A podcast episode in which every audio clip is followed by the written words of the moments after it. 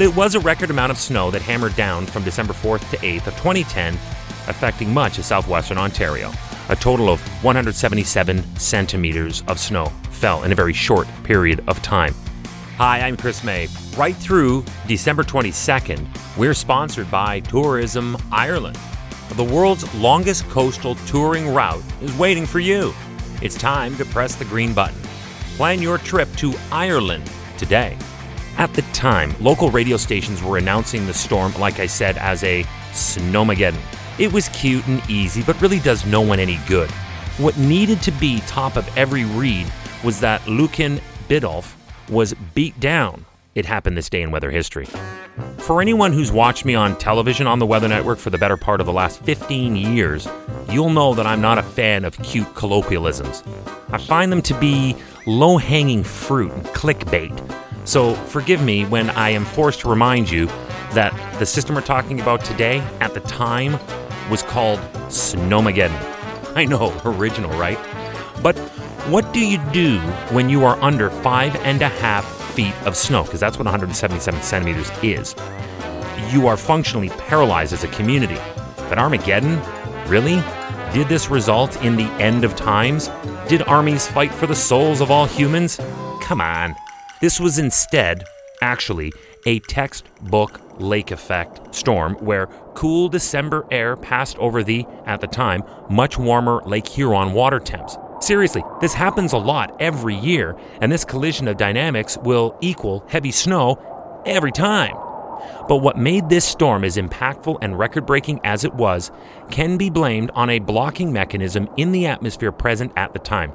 It effectively held this moisture laden low stationed over an area where it just kept on producing the same effect day after day after day after day for five days. You're listening to This Day in Weather History.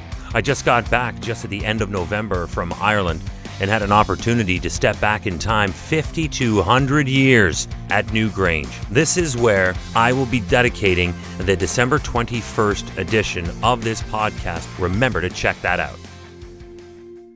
The township of Lucan Biddulph is small. It has a population of only 4,700, so you can imagine what a storm of this magnitude would have done to a focused area like this. The township was actually formed relatively recently when, on January 1st of 1999, the village of Lucan amalgamated with Biddulph Township in Middlesex County, which is also the home of the much larger City of London, Ontario. So, for this reason, we are going to hear numbers from a few different locations reporting on the events of this day in weather history. As an example, Joanne Latta, who was a receptionist at the township office, commented that they had at least four snowplows going nearly nonstop on the village and township roads since the snow began falling, and it kept it up for days on end. Another resident, Ms. Tracy Smith, was out shoveling her driveway, but in the background, it was clearly visible that the snow was halfway up the height of her house. That was obviously the result of the accumulation, but also was thanks to the strong winds that blew it like a dune against her home. While others reported having to plow their own driveways, plow their driveways, as much as six to seven times during the ordeal. Driving was understandably very dangerous on many roads because of the very high winds. There was a multi vehicle accident that closed the westbound lanes of Highway 401 east of the City of London. There, seven tractor trailers and up to four other vehicles were involved in the crash, police said. Thankfully, there were no life threatening injuries. At the time, newly elected London Mayor Joe Fontana said that the over 100 centimeters of snow that fell in just over two days was, quote, probably about half of what we'd get all winter, end quote. David Phillips is a senior climatologist at Environment Canada.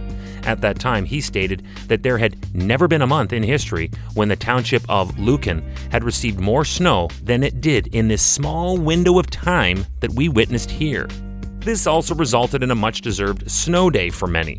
All schools in Middlesex and Elgin counties, including London, were closed for December 6th and 7th, while city officials declared that there would be a suspension of all public transit service until such time as the driving conditions were safe again for all. Things finally cleared up on December 9th. That was three days after this day in weather history. Tomorrow is December 7th, and we're talking London again. I know, crazy, right? December 4th was London, England. Today was London, Ontario. And tomorrow it's back to London, England. And this time for a tornado. On this day in weather history with me, your host, Chris May. Right through December 22nd, we are sponsored by Tourism Ireland. Be with us on December the 21st as I have a truly special podcast experience as we together experience the winter solstice from Newgrange.